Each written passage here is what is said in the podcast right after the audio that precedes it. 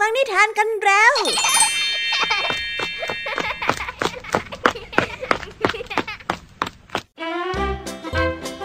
สวัสดีค่ะน้องๆ ยินดีต้อนรับเข้าสู่ชั่วโมงนิทานกับรายการคิสอาในวันนี้พี่แยมมี่และกองทัพนิทานหันษาพร้อมที่จะพาน้องๆ ไปตะลุยโลกแห่งจินตนาการที่เต็มไปด้วยความสนุกสนานและข้อคิดต่างๆกันแล้ว เอาล่ะ ไปตะลุยโลกนิทานกันเลย ในวันนี้พี่แยมมี่มาพร้อมกับเรื่องราวของนายเสือ ชายหนุ่มที่มีฐานะปานกลาง ประกอบอาชีพเป็นพ่อค้า และมีกินมีใช้เหมือนคนทั่วไป แต่อยู่มาวันหนึ่งค่ะ บ้านเมืองเกิดความผันผวน เมื่อเศรษฐกิจนั้นดำดิ่งลงไปแบบไม่มีใครรับมือได้ นายเสือจึงพยายามวางแผนเพื่อที่จะอยู่รอดในสถานการณ์เช่นนี้ อยากรู้จังเลยนะคะว่านายเสือจะจัดการกับชีวิตอย่างไร หรือว่านายเสือจะเตรียมแผนการรับมือไว้แบบไหน ไว้ไปติดตามรับฟังนิทานเรื่องแรกของพี่ยามีที่มีชื่อเรื่องว่า นายเสือผู้อย่างรู้ ส่วนนิทานในเรื่องที่สองนี้มีชื่อเรื่องว่า รอจนหลับปุ๋ยมาฝากกัน นิทานเรื่องนี้นะคะเป็นเรื่องราวของลูกบีเวอร์ใจร้อน ที่ต้องการจะช่วยพ่อแม่สร้างเขื่อนกั้นน้ำแต่เขาไม่เข้าใจว่าทำไมพ่อแม่จึงชักช้า นั่นจึงทำให้เขาโกรธและหงุดหงิดเป็นอย่างมาก เขาเอามือไปคุยดินเพื่อระบายความโกรธจนเหน็ดเหนื่อย และเผลอหลับไป โดยที่เขาพลาดอะไรไปบางอย่าง เอ๊บีเวอร์น้อยของเราพลาดอะไรไปนะมาไปติดตามรับฟังพร้อมกันในนิทานเรื่องที่สองของพี่ยามีนะคะ และนิทานภาษาพาสนุกในวันนี้ค่ะ ลุงทองดีเห็นเจ้าจ้อยขับจักรยานด้วยความผาดโผนจึงได้เข้าไปตักเตือน แต่เหมือนว่ายิ่งทำเจ้าจ้อยก็จะยิ่งได้ใจ และพยายามแสดงการขี่อย่างคึกขนองกันไปใหญ่ นี่จึงเป็นเหตุให้ลุงทองดีต้องพยายามอธิบายเกี่ยวกับความปลอดภัยให้เจ้าจ้อยได้ฟัง เอ๊แล้วคำว่าผาดโผนในที่นี้จะมีความหมายว่าอย่างไรไปรับฟังพร้อมกันในช่วงนิทานภาษาพาสนุกกันเลยค่ะ เป็นอย่างไรกันบ้างล่ะคะน้องๆ หลังจากที่พี่แยมมี่ได้เล่าความสนุกกันไปบางส่วนแล้ว น้องๆ พร้อมที่จะไปตะลุยโลกนิทานกับรายการคิสอากันแล้วหรือยังเอ่ย ถ้าน้องๆ พร้อมกันแล้ว เราไปรับฟังนิทานเรื่องแรกกันเลยค่ะ กับนิทานที่มีชื่อเรื่องว่านายเสือผู้อย่างรู้ไปรับฟังกันเลย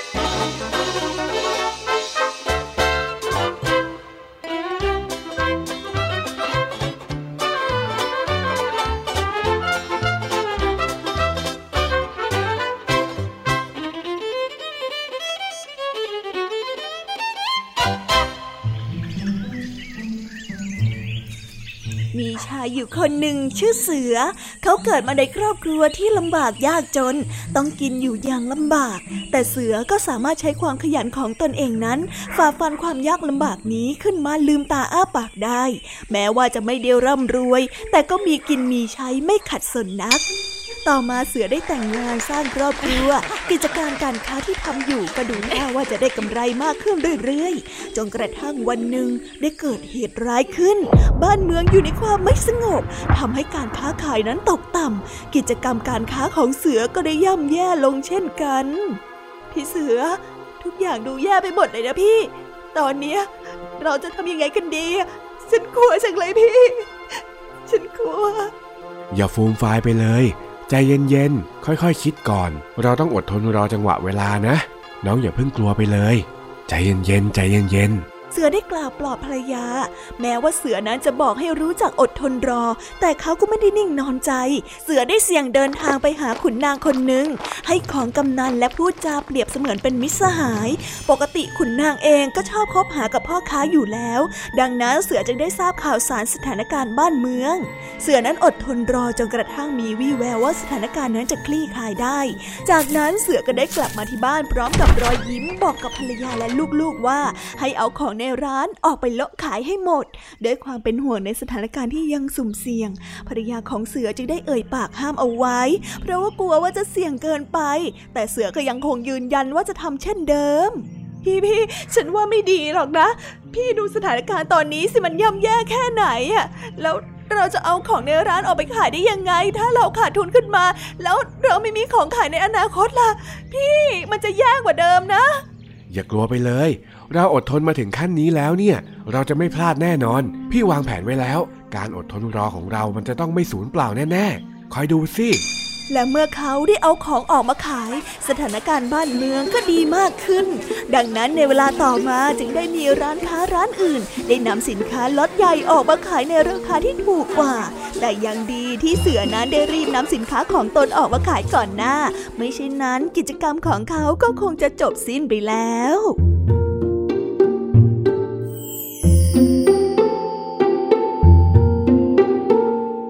าเรื่องนี้จึงได้สอนให้เรารู้ว่า ความกล้าและความอดทนเป็นอาวุธที่จะเอาชนะอุปสรรคต่างๆ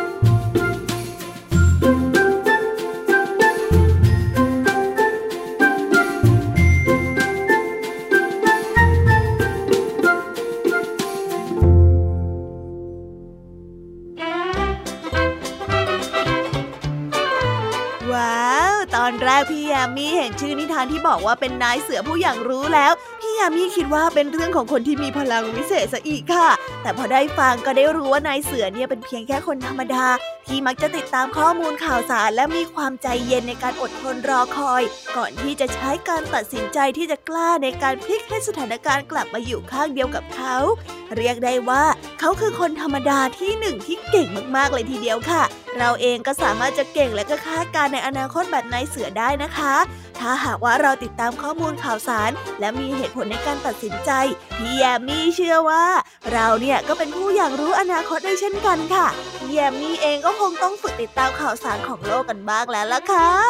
เอาละค่ะน้องๆ ตอนนี้เราไปต่อกันในนิทานเรื่องที่สองกันต่อเลย นิทานเรื่องนี้นะคะ เป็นเรื่องราวของลูกบีเวอร์ใจร้อน ที่กระหายอยากจะเรียนรู้วิธีการทำเขื่อน แต่ว่าพ่อและแม่ของเขาก็ยังไม่ได้เริ่มลงมือสักที จนบีเวอร์น้อยเริ่มร้อนใจ และหาวิธีระบายอารมณ์ด้วยการทำอะไรบางอย่าง ไปติดตามเรื่องราวนี้พร้อมๆกันกับนิทานที่มีชื่อเรื่องว่า รอจนหลับปุ๋ย ไปรับฟังกันเลยค่ะ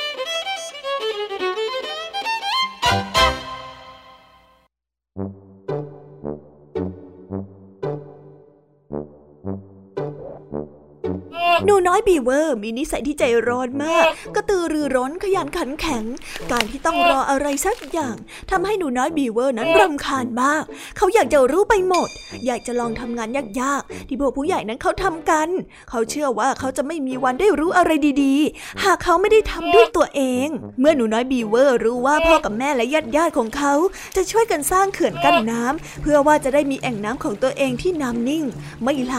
เหมาะสำหรับเป็นที่อยู่ของบีเวอร์ทุกตัวหนูน้อยบีเวอร์นั้นตื่นเต้นมาก เขาคิดว่าเขาทำตามลำพังคงไม่ไหวว่าผู้ใหญ่วางแผนก็อยู่นั่นแหละรำคาญจริง ๆ หนูน้อยบีเวอร์รู้ว่าการสร้างเขื่อนนั้นต้องใช้ท่อนซุงจำนวนมาก กิ่งไม้ใบไม้ และโคลนที่ปั้นเป็นแผ่น เขาต้องใช้ฟันอันแหลมคมของเขา กัดแทะไปที่ต้นไม้ให้ล้ม เขาทำงานหนัก ได้กิ่งไม้ต้นสูงหลายต้น จนกระทั่งปวดฟัน แทะต่อไปไม่ไหวแล้ว หนูน้อยบีเวอร์จึงเข็นซุงไปที่ริมแม่น้ำที่จะสร้างเขื่อน แต่ตัวของเขาเล็กไป เข็นได้แต่ซุงต้นเล็กๆ การสร้างเขื่อนต้องใช้ซุงท่อนโตๆมากกว่า ไม่เป็นไรนะเขาคิดอย่างมีความสุขและได้ใช้หางฟาดดิน ฟาดฟาดฟาดให้เป็นแผ่นๆ เตรียมไว้สำหรับอุดเขื่อนไม่ให้น้ำซึม เขาได้ปั้นดินหลายกองเลยทีเดียว แต่หนูน้อยบีว่านั้นเหนื่อยมาก เขาทำงานหนักเกินกำลัง อยากที่จะทำเขื่อนให้เสร็จแต่ตามลำพัง หนูน้อยเหนื่อยมากที่สุดในชีวิต เขาได้พลอยหลับไปท่ามกลางกองดินที่เขาปั้นเอาไว้เขานอนหลับไปนานเท่าไหร่ก็ไม่รู้ แต่คงนานมากเลยทีเดียว เพราะเมื่อตื่นขึ้นมาพบว่าเขื่อนนั้นสร้างเสร็จไปหมดแล้ว เขาไม่มีโอกาสแม้แต่จะดูการสร้างเขื่อนผมผมผมผมอยากจะช่วยทำเขื่อนทำไมไม่ปลุกผมล่ะฮะทำไมไม่ปลุกผมทำไมทำไม เขาเดี๋ยวร้องลั่นด้วยความผิดหวัง อย่าร้องลูก หนูช่วยเราทำเขื่อนแล้วนี่จ๊ะ แม่ได้ปลอบ หนูช่วยมากเลยทีเดียวล่ะ จริงของแม่เขา พ่อใช้ดินที่หนูปั้นมาอุดเขื่อนยาตามรอยรั่วยังไงล่ะ ช่วยได้มากเลยทีเดียว หนูน้อยบีเวอร์ได้มองไปรอบๆตัว กองดินที่เขาปั้นเอาไว้หายไปหมดแล้วจริง ๆ แม้แต่ก้อนดินที่เขานอนทับอยู่ เขาหลับสนิทไม่รู้ตัวเลย ตอนที่มีคนอื่นมาดึงเอาดินใต้หลังของเขาไป หนูบีเวอร์ตัดสินใจได้ว่า ต่อไปเขาจะไม่ใจร้อนเกินควรอย่างนี้อีกแล้ว จะไม่พลาดสิ่งที่สำคัญสำคัญอย่างเช่นวันนี้ เขานั้นอดดูอดช่วยการสร้างเขื่อน หากว่าเขาใจเย็นรอ เขาก็จะได้เรียนรู้ทุกสิ่งทุกอย่างอย่างถูกต้อง และรู้มากอีกด้วย หนูน้อยบีเวอร์จึงได้กลับกลายเป็นหนูน้อยบีเวอร์ที่ฉลาด และไม่ใจร้อนเกินไปอีกต่อไปแล้ว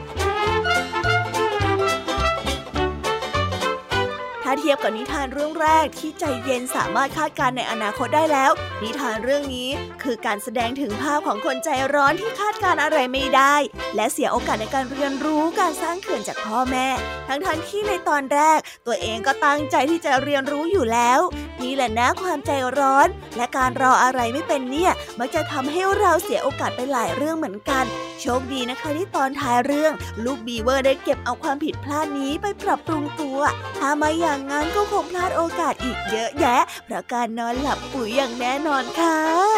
เอาละค่ะตอนนี้นะคะ จบนิทานในส่วนของพี่ยามีกันลงไปแล้ว เราไปต่อกันในชื่อนิทานภาษาพาสนุกกันเลย วันนี้เจ้าจ้อย คิดว่าความหวาดเสียวกับความเท่นั้นคือเรื่องเดียวกัน ลุงทองดีต้องพยายามพูดให้เจ้าจ้อยเข้าใจว่าทำไมถึงไม่ควรเล่นอะไรแบบผ่านผลไปติดตามเรื่องราวความสนุกและความหมายของคำว่าผ่านผลพร้อมกันในช่วงนิทานภาษาพาสนุกกันได้เลยค่ะ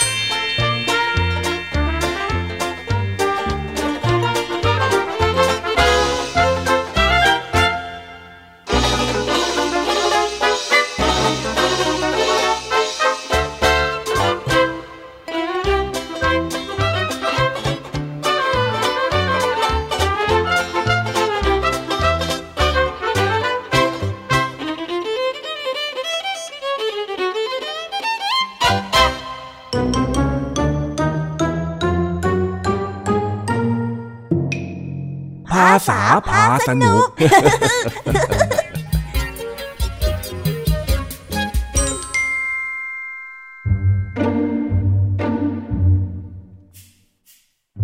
ลุงทองดีเห็นเจ้าจ้อยปั่นจักรยานดูหวือหวาหน้าอันตราย เดี๋ยวก็ยกหน้า เดี๋ยวก็ขับข้ามสิ่งกีดขวาง ด้วยความเป็นห่วงนี้เอง ลุงทองดีจึงต้องรีบเดินไปถามสักหน่อย ว่าตอนนี้เจ้าจ้อยกำลังคิดอะไรอยู่กันแน่ เพราะดูท่าว่าคนอย่างเจ้าจ้อยคงไม่ได้คิดอะไรธรรมดาธรรมดาแน่นอน เอาละลองอีกทีเงี้ยเงี้ยเงี้ยเฮ้ยเฮ้ยเฮ้ยเจ้าจ้อย หยุดเลยนะ เจ้าจ้อยข้าบอกให้หยุดฮะอะไรกันลุงลุงเรียกจ้อยทำไมเหรอแม่เอ็งเนี่ยถามข้าเหมือนกับไม่รู้เลยนะ ว่าตัวเองกำลังทำอะไรที่ผิดแปลกไปน่ะแฮ่ รู้อยู่แล้วล่ะจ้ะลุงทองนี้จะถามว่าจ้อยกำลังเล่นอะไรแปลกๆอยู่อีกใช่ไหมเออ รู้แบบนี้ก็ดีแล้วข้าจะได้ไม่ต้องมาเสียแรงเอ่ยปากถามเอง แต่จ้อยคิดว่าจ้อยตอบไปด้วยคำพูดลุงก็ไม่เข้าใจอยู่ดีอะเดี๋ยวจ้อยแสดงภาคปฏิบัติให้ดูดีกว่า ไม่ต้องเลยไม่ต้องเลย ถามด้วยคำพูดก็ตอบด้วยคำพูด อย่าไปทำให้มันซับซ้อน โอ้ลุงอะไม่น่า รีบขัดเลยจ้อยกำลังจะโชว์ขับจักรยานข้ามสิ่งกีดขวางสักหน่อย แล้วเมื่อไรเองถึงจะบอกข้าได้สักทีเนี่ย ว่าไอ้การขับจักรยานผ่านผลของเองเนี่ยมันคืออะไรอ๋อก่อนนี้จ้อยจะบอกเรื่องของจ้อยลุงอธิบายคำว่าผ่านผลให้จ้อยฟังก่อนได้ไหมเนี่ยเอ็งเนี่ยลูกเล่นเยอะจริง ๆ กว่าจะตอบข้าได้แต่ละคำถามเนี่ยนะ โอ้เอานะลุงลุงก็บอกจ้อยเป็นความรู้เหมือนทุกๆทีไงเล่าอ่าอ่าอ่า บอกก็บอกคำว่าผ่านผลที่ข้าพูดเนี่ย มันก็เป็นคำที่หมายถึง การเคลื่อนไหวไปมาอย่างรวดเร็วว่องไว แล้วก็หน้าหวาดเสียวจนอาจเกิดอันตรายได้ยังไงล่ะอ๋ออย่างนี้นี่เอง นี่ใจไม่รู้เลยนะเนี่ยว่าใจกำลังขับจักรยานผ่านผลอยู่ ตาเองบ้างแล้วข้าอธิบายให้เองฟังไปหมดแล้วนะเมื่อกี้เนี่ย เองลองอธิบายให้ข้าฟังสิว่าเองน่ะกำลังทำอะไรอยู่ อ๋อ สิ่งที่จ้อยกำลังทำอยู่นี่เขาเรียกว่า กีฬาเอ็กตีมยังไงล่ะจ๊ะฮะกีฬา extreme เหรอสงสัยว่าต้องอธิบายเพิ่มแล้วล่ะ เพราะว่าถ้าเองบอกแค่นี้เนี่ยข้าก็คงไม่เข้าใจเหมือนกัน นั่นไง คิดแล้วว่าลุงต้องให้จ้อยอธิบาย ก็ถ้าหากว่าเองเข้าใจเองก็ต้องอธิบายได้สิเอองั้นเดี๋ยวจ้อยจะลองอธิบายก็ได้จ้ะคือว่า เดี๋ยวเดี๋ยวเดี๋ยวเดี๋ยวข้าขอแบบสั้นๆ แล้วก็ไม่เวิ่นเว้อนะ โอ้ลุงอย่าดักทางกันแบบนี้สิ ก็เองชอบพูดจายาวจนไร้เนื้อหาเกินไปนี่นะ บอกแบบสั้นๆก็ได้ กีฬาเอ็กตีมก็คือการเล่นที่ท้าทาย แล้วก็ผ่านผลนั่นเองเลยจ้ะ อ้าวพอให้บอกสั้นๆ เนี่ยก็สั้นซะจนจับใจความไม่ได้เชียวนะ งั้นแบบยาวๆก็ได้จ้ะกีฬาเอ็กตีฟก็คือกีฬาที่ต้องอาศัยทักษะร่างกายสูงและต้องมีการเคลื่อนไหวอย่างท้าทาย อีกทั้งยังเป็นกีฬาที่อาจจะทำให้ได้รับบาดเจ็บหากฝึกซ้อมไม่ดีจ้อยก็เลยต้องเริ่มฝึกปั่นจักรยานจากสนามเด็กเล่นเล็กๆก่อนที่จะไปปั่นแบบพานโผในสนามใหญ่ เดี๋ยวเดี๋ยวเดี๋ยวเดี๋ยวพอได้แล้วแม่เองเนี่ยหาความสมดุลไม่ได้เลยจริง ๆ ให้ตอบสั้นก็สั้นจุดจูเพราะให้ตอบยาวนี่ก็ยืดเป็นกิโลเลยเชียว โอ้ ก็เอาใจยากเหมือนกันนั่นแหละนะตอบสั้นก็ว่า ตอบยาวก็หมดเอาละเอาละหลังจากที่ฟังฟังเองดูแล้วเนี่ย สิ่งที่เองทำมันก็ดูอันตรายใช้ได้เลย แต่ว่าข้าก็ไม่ว่าหรอกนะถ้าหากว่าเองจะเล่นนะแต่ยังไงก็ต้อง save ความปลอดภัยให้ตัวเองด้วยมันมีวิธี save อยู่นะลุง แต่จ้อยทำด้วยตัวเองไม่ได้อะอ้าวทำเสียงแบบนี้เนี่ยข้าพอจะรู้แล้วล่ะว่าข้าต้องเสียเงินแน่ ก็ลุงเป็นห่วงหลานจ้อยคนนี้ ลุงก็ต้องซื้อของสำหรับ save ร่างกายที่บอบบางของจ้อยสิ ไม่เอาไม่เอา ใจจริงเนี่ยข้าไม่อยากให้เองมาเล่นอะไรแบบนี้ด้วยซ้ำถ้าหากว่าอยากจะเซฟเนี่ยเองก็เก็บเงินซื้อเอง แล้วพอซื้ออุปกรณ์ป้องกันได้แล้วก็ค่อยกลับมาเล่นอีกก็ไม่สายหรอกนะโอ้ลุงอะไม่ร่วมสนับสนุนจ้อยหน่อยเหรอ เดี๋ยววันหนึ่งจ้อยได้เป็นนักกีฬาเอ็กตีมจ้อยจะยกความดีความชอบให้ลุงเลย ไม่เอาไม่เอาข้ามายุ่งแล้วกัน ยังไงถ้าหากว่าเองจะเล่นต่อเนี่ยก็อย่าผาดโผนให้มันมากนักล่ะข้าไปละ เอ้าเอ้าเอ้าลุงเดี๋ยวก่อนสิอย่าเพิ่ง ไปโอ้ไม่ต้องมาดังข้าเลยข้าจะไปแล้ว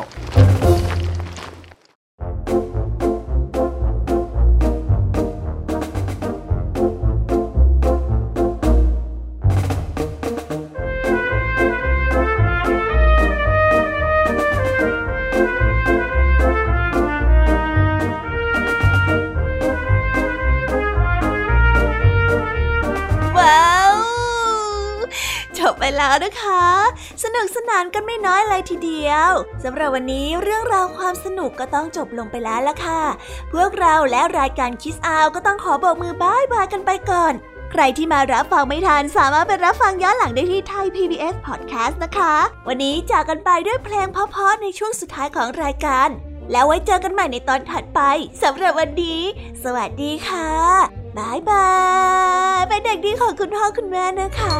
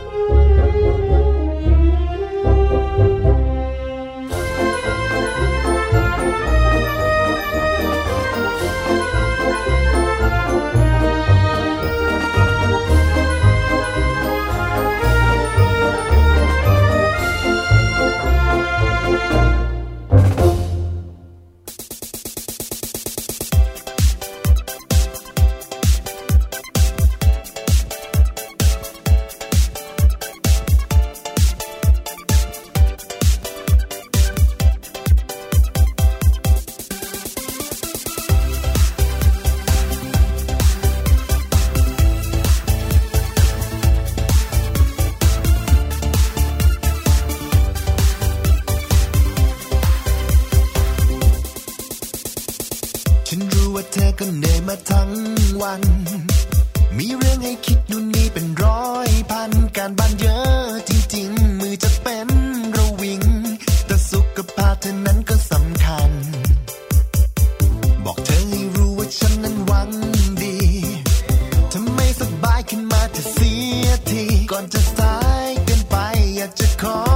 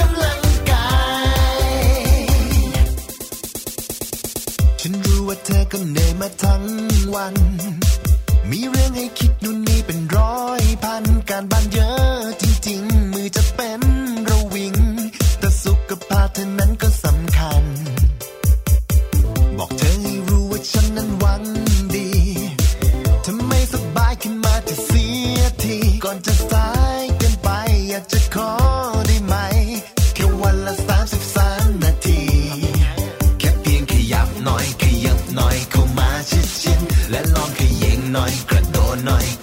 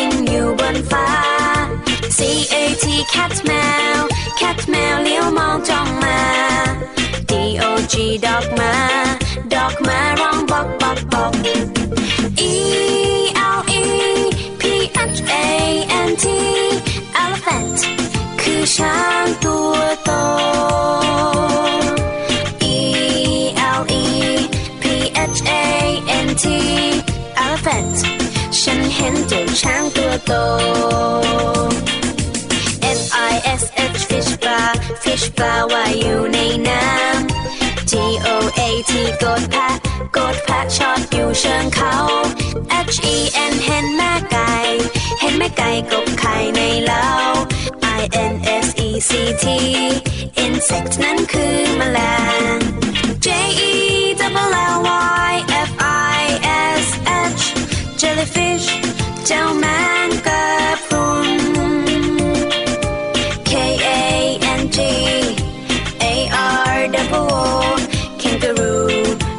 จู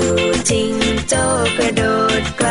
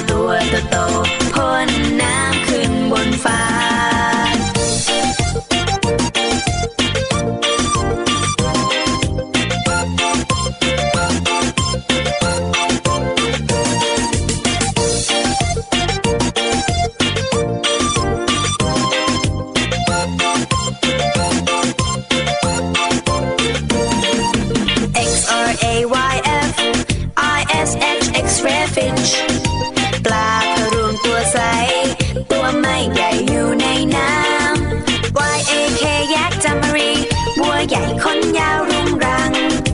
C E B R A ซีบรามาล่